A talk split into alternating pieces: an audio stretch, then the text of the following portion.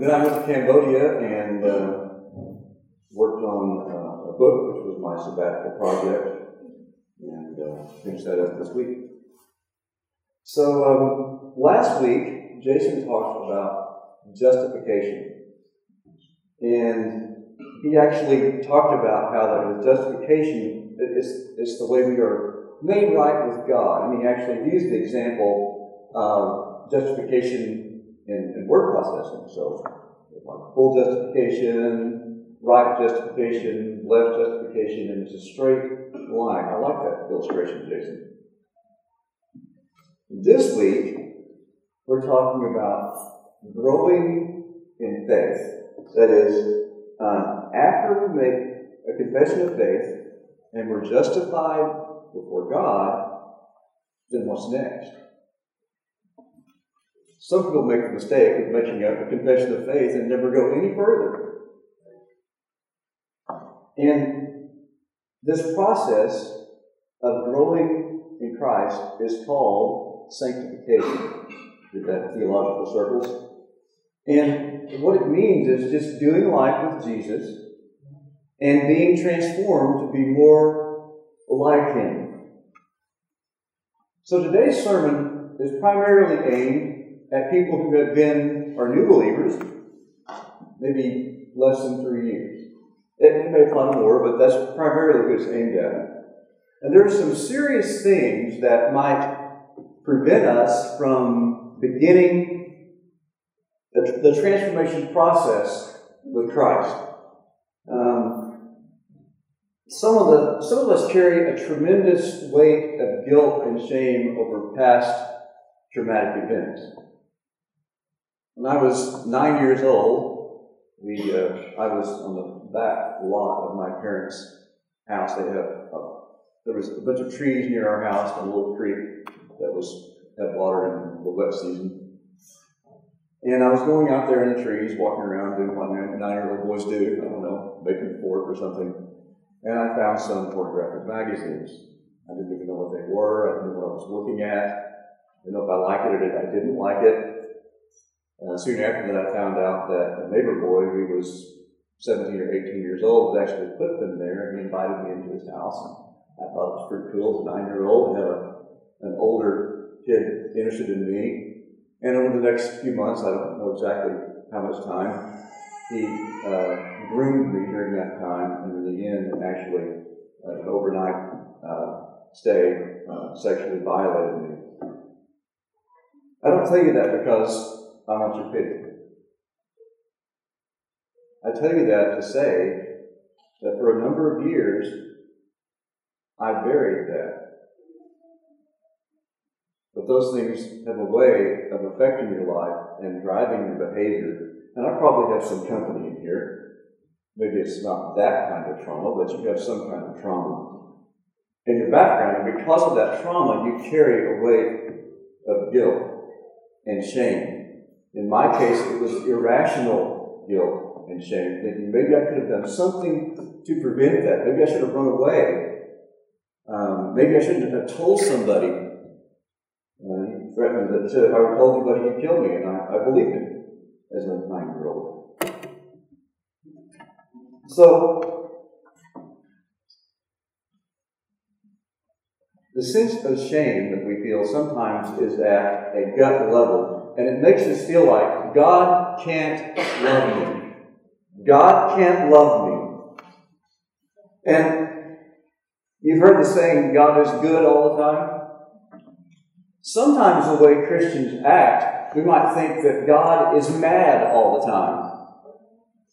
There's that song, God is mad all the time. He wants to speak just like a boat. You know. There's a difference between uh, what we say we believe and what we actually believe. And um, guilt and shame can cause us to have serious doubts about God accepting us and God's goodness. Matthew uh, 15, 8 and 9, Jesus here is talking to the Pharisees. The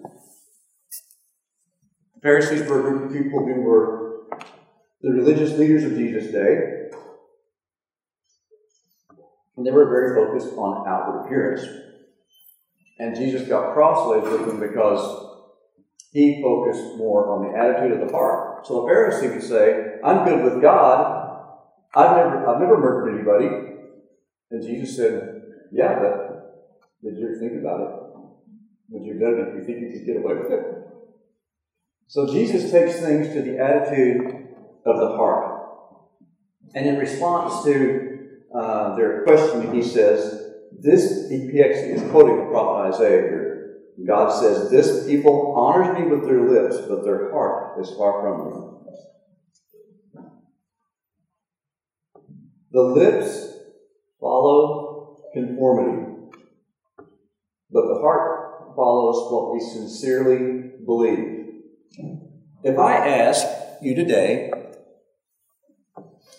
do you love Jesus? Or do you believe Jesus loves you?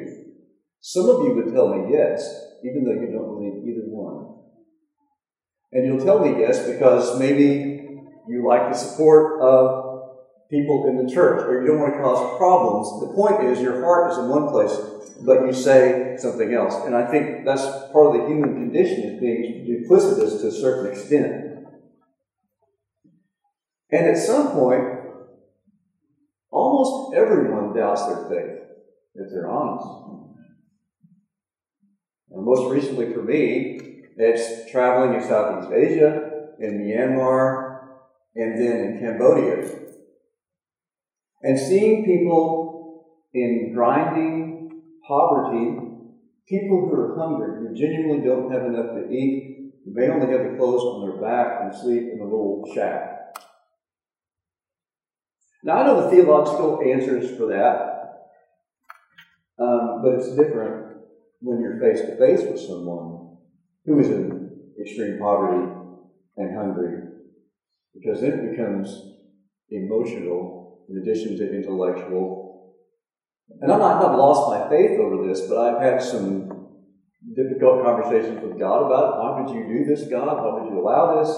I'm not, I'm not saying God did that to them understand that we live in a fallen world, but it's hard to see. And Heather and I have talked about this too, uh, about, you know, this, it's difficult to see that. And it's not like you can help them when you give them money because, you know, even Bill Gates doesn't have enough money to give to every person. There's just too many of them. Part of growing in faith is being open about our doubts. Unfortunately, churches maybe this one less so than others I've been part of, churches in general cause us to be closed and dishonest, not open and honest. And so I think for, for real healing, real transformation to take place, we need to, to be more open and honest with each other. And not acknowledging our doubts has a way of crushing our trust, and distancing us from God. And isolating, not saying anything about our doubts, isolates us. This is actually one of the techniques that cults use. If you say you don't believe it, we're going to you know, say something bad to you. And, or at least there's that threat. But bringing doubts out into the open has a way of disarming them. And you're not going to ask any question or have any kind of doubt that someone else hasn't had. This Christian faith has, people have scrutinized it for 2,000 years, and anything you're thinking about is not going to cause the whole system to collapse. The sky, the sky is not going to fall, and God is big enough to deal with your doubts. Well, how do we enter an honest relationship with God? Because that really is the center of what it means to grow in faith. We do that by spending time with Him. What does that look like?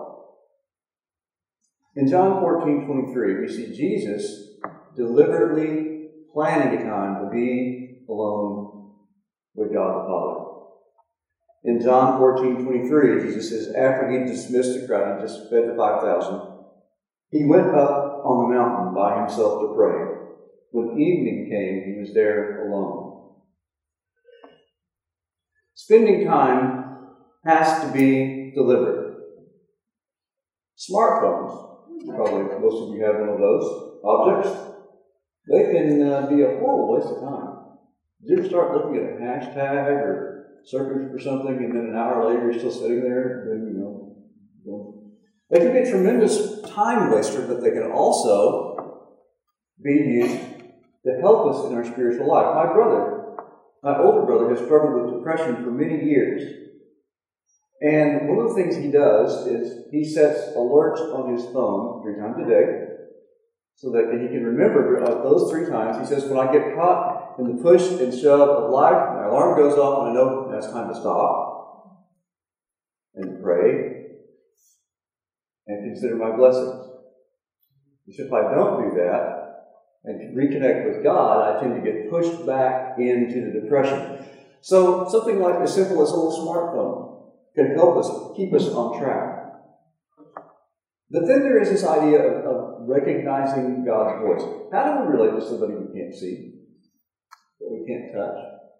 That's, that's kind of a basic question. And if there's anything clear about Scripture, it is that we serve a God who speaks. So how do we recognize His voice when He speaks to us? Um, so, a major part of relating to God is having a conversation with Him. And sometimes we view prayer as simply having a laundry list. I bring my list of things that I want God to do. I say, Amen, I'm going to go about my day now, God, you do whatever, and never give God a chance to speak to us. We have to carve out some time on a regular basis to get quiet and to listen to God. And that's not easy. I, I know it's not. Sometimes it's just described in Scripture, depending on the translation you look at, uh, the still small voice of God or God's whisper. In 1 Kings 19, 11, and 12, we have the prophet Elijah who has run away from Queen Jezebel. He's hiding from her. He's really down on himself. He's depressed. He's burnt out. And God comes to him and speaks. And here's what the passage says 1 Kings 19, 11, and 12. Great and strong wind tore the mountains and broke in pieces the rocks before the Lord, but the Lord was not in the wind.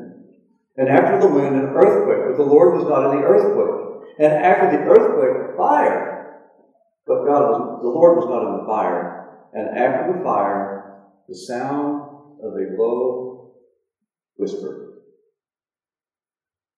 Has God spoken to you? He has to me. And I would say that 90% of the time when God speaks to me, He speaks to me as I am studying His Word or engaged in spiritual things like coming to a service like this and listening to a sermon, or in small groups like the Black group uh, I'm part of. But um, the unfortunate thing is that there's no Bible verse that says, Don, I want you to travel to Myanmar and teach a class.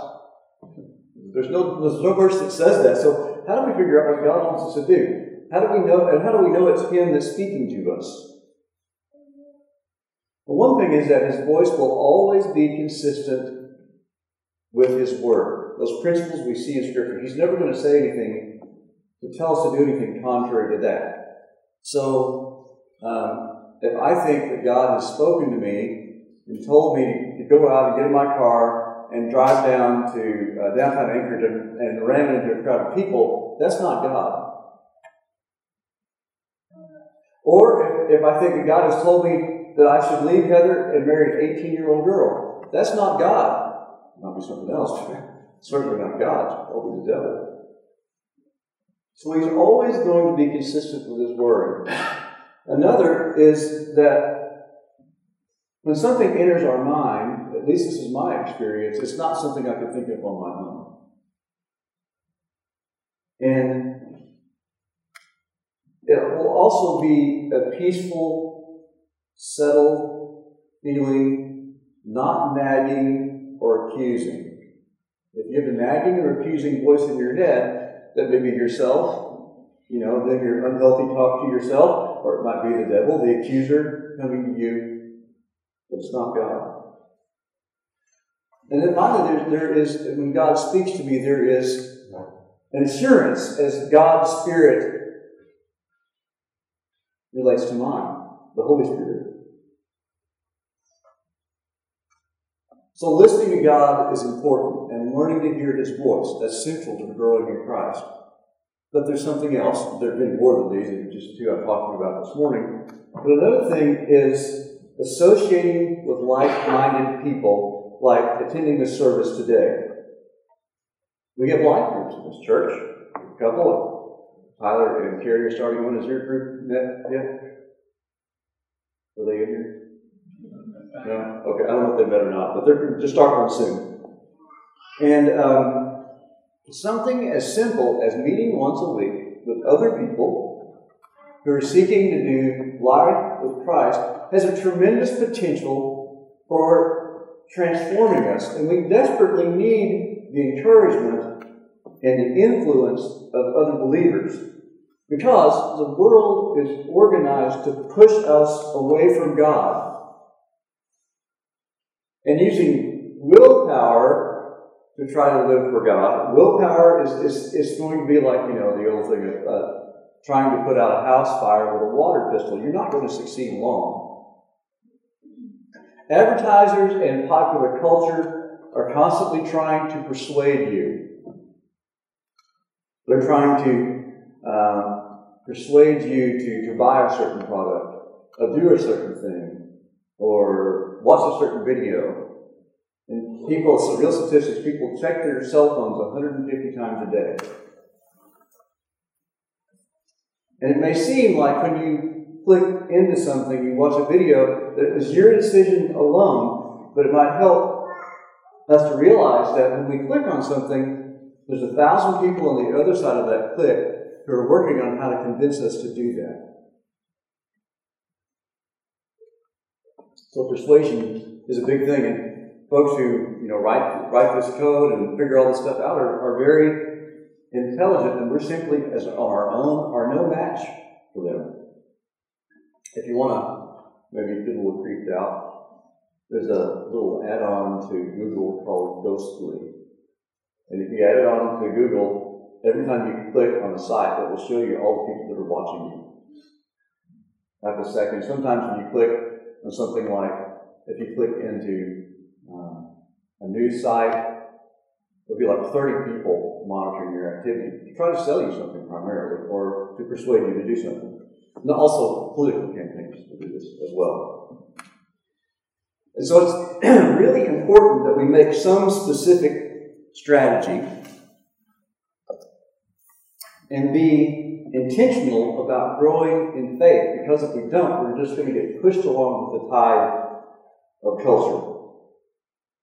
And if we just do these two things I'm talking about this morning, it will help a great deal, and that is allowing God to speak to us and listening.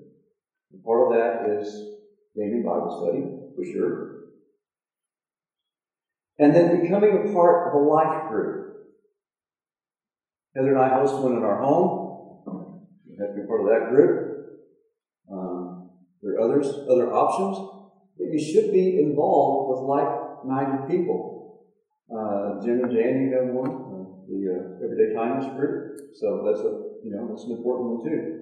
But get involved with people because coming to a service like this is nice, but you can't really get to know people and deep, anything more than superficial, really, in a group like this. It certainly has value. We come together, we sing, we hear a sermon and think about God's Word. But there's another way in which life groups and those small groups relate to us. So I really encourage you to do that.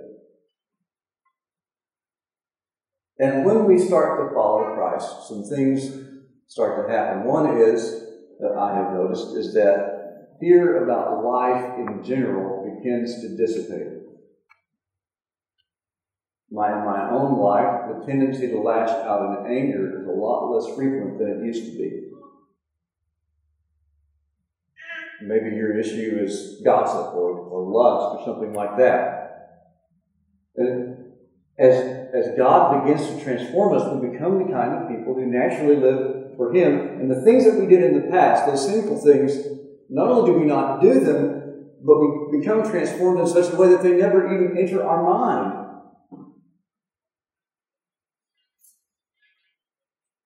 There's a tragedy when people only make a confession of faith in Christ as Lord and Savior and never do anything else. And part of this responsibility is on the church because we have in evangelical circles presented saying the sinner's prayer almost like it's a magical incantation and not a, the beginning of a relationship. So it's a tragedy when people make a confession of faith and not much else. It'd be like, uh, let's say, a teenage girl. Her parents bought her a brand new car. She goes and takes the written driver's test on DMV. She passes it. And then she says, well, you know, I really don't want to drive a car. It's kind of scary, and riding a bicycle is more familiar. So I think I'll just do that. And she never drives a car. And she never gets to experience the freedom and the world of possibilities that comes with being able to drive a car. So I encourage you to be intentional about spending time with God, knowing that God loves you and wants the best for you. Don't be like a girl who refuses to drive her car because it's scary. Take a chance to live for God. We're promised in Scripture, Jeremiah 29 13. You will seek me and find me when you seek me with all your heart. When you seek me with all your heart. What if you sincerely don't want God with all your heart? You don't want God more than anything else. Maybe in your mind, what you want with all your heart is more money, or, or promotion, at, that promotion at work, or a romantic relationship. I think we've probably all been in that place at one time or other in our lives. We really don't want to pursue God with all our heart. And um, God is not going to overpower you. He's not going to crash your party. If you're so involved in your own affairs, God will, you know, let you do your thing. But part of the spiritual walk is we assume that God is active. And sometimes we have to look at things. Like, if we want something with all our heart, why do we want that? And if we can identify those things, we can get in back of them to figure out what drives our behavior. Sometimes we don't even understand ourselves and why we do what we do. And when we do that, evil act in grace to begin to transform our character. And inner transformation comes through things like uh, spiritual disciplines. And I'm defining that broadly. Things like uh, meeting in a life group, praying, listening for God, um, and other things too. And probably some things, sometimes we have to do things to help us grow in faith that, that seem kind of silly when it comes to mind of St. Benedict, who thought that he was being driven by lustful thoughts and that was controlling him. And so his method is that when he had a lustful thought, he'd throw himself into a briar patch. I think that would do it. so if you see next summer, if you see me in a, a, a you know a plot of, Devil's Club or Raspberry, you'll know what's happening. The point is, there's no exhaustive list of things that we can do to relate to God. Things we can do to allow God to transform us. And so that's where reading the Bible, That's like a life group where you can associate with older believers, more mature believers, can help you with these things. You get some feedback from them. But people change slowly. And so we have to be patient while God works with us and maybe gives us just, you know, what we can take at the time with the assurance that He loves us and that He has a plan for our lives. And we can depend on that foundation of God's love. Scripture tells us God created everything that is. The physical universe. He even created space and time and functions independently of time. Which means that He sees our life from beginning to end. And God, knowing about our lives and all of our failures, knowing all of it, knowing the worst about us, still went to the cross and died for us and rose again, as now with God the Father interceding for us. And as I understand the character of God, it isn't a miracle that He loves us. Because sometimes, you know, we look at ourselves and think, man, I'm so screwed up. God could never love me. It's not a miracle that God loves you. It would be a miracle if He didn't love you. First John 4.16 says, God is love. Whoever lives in love lives in God and God in him.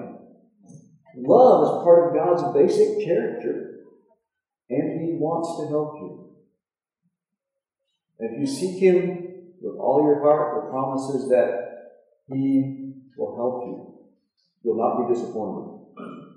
Romans 5 8 says, God shows His love for us in this, that while we were still sinners, Christ died for us. And at the foundation of our walk with Christ, doing life with Christ, there is this assumption we can make, this promise of God's love.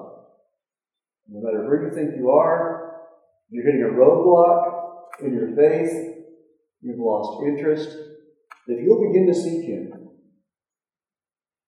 you will find Him. And I'm going to challenge you finally that if you're in a place where you've kind of lost interest in spiritual things, that you would be maybe make an intentional, make it intentional in the next week to get back into God's Word and maybe join a life group. There are a few of us around, and Tyler and Terry uh, back there at Slaughterley's, uh, Heather and I, are there, are there other life groups going on right now? We'd be happy to talk to you and tell you about when we meet and all that stuff. Uh, so I encourage you to do that. Let's pray.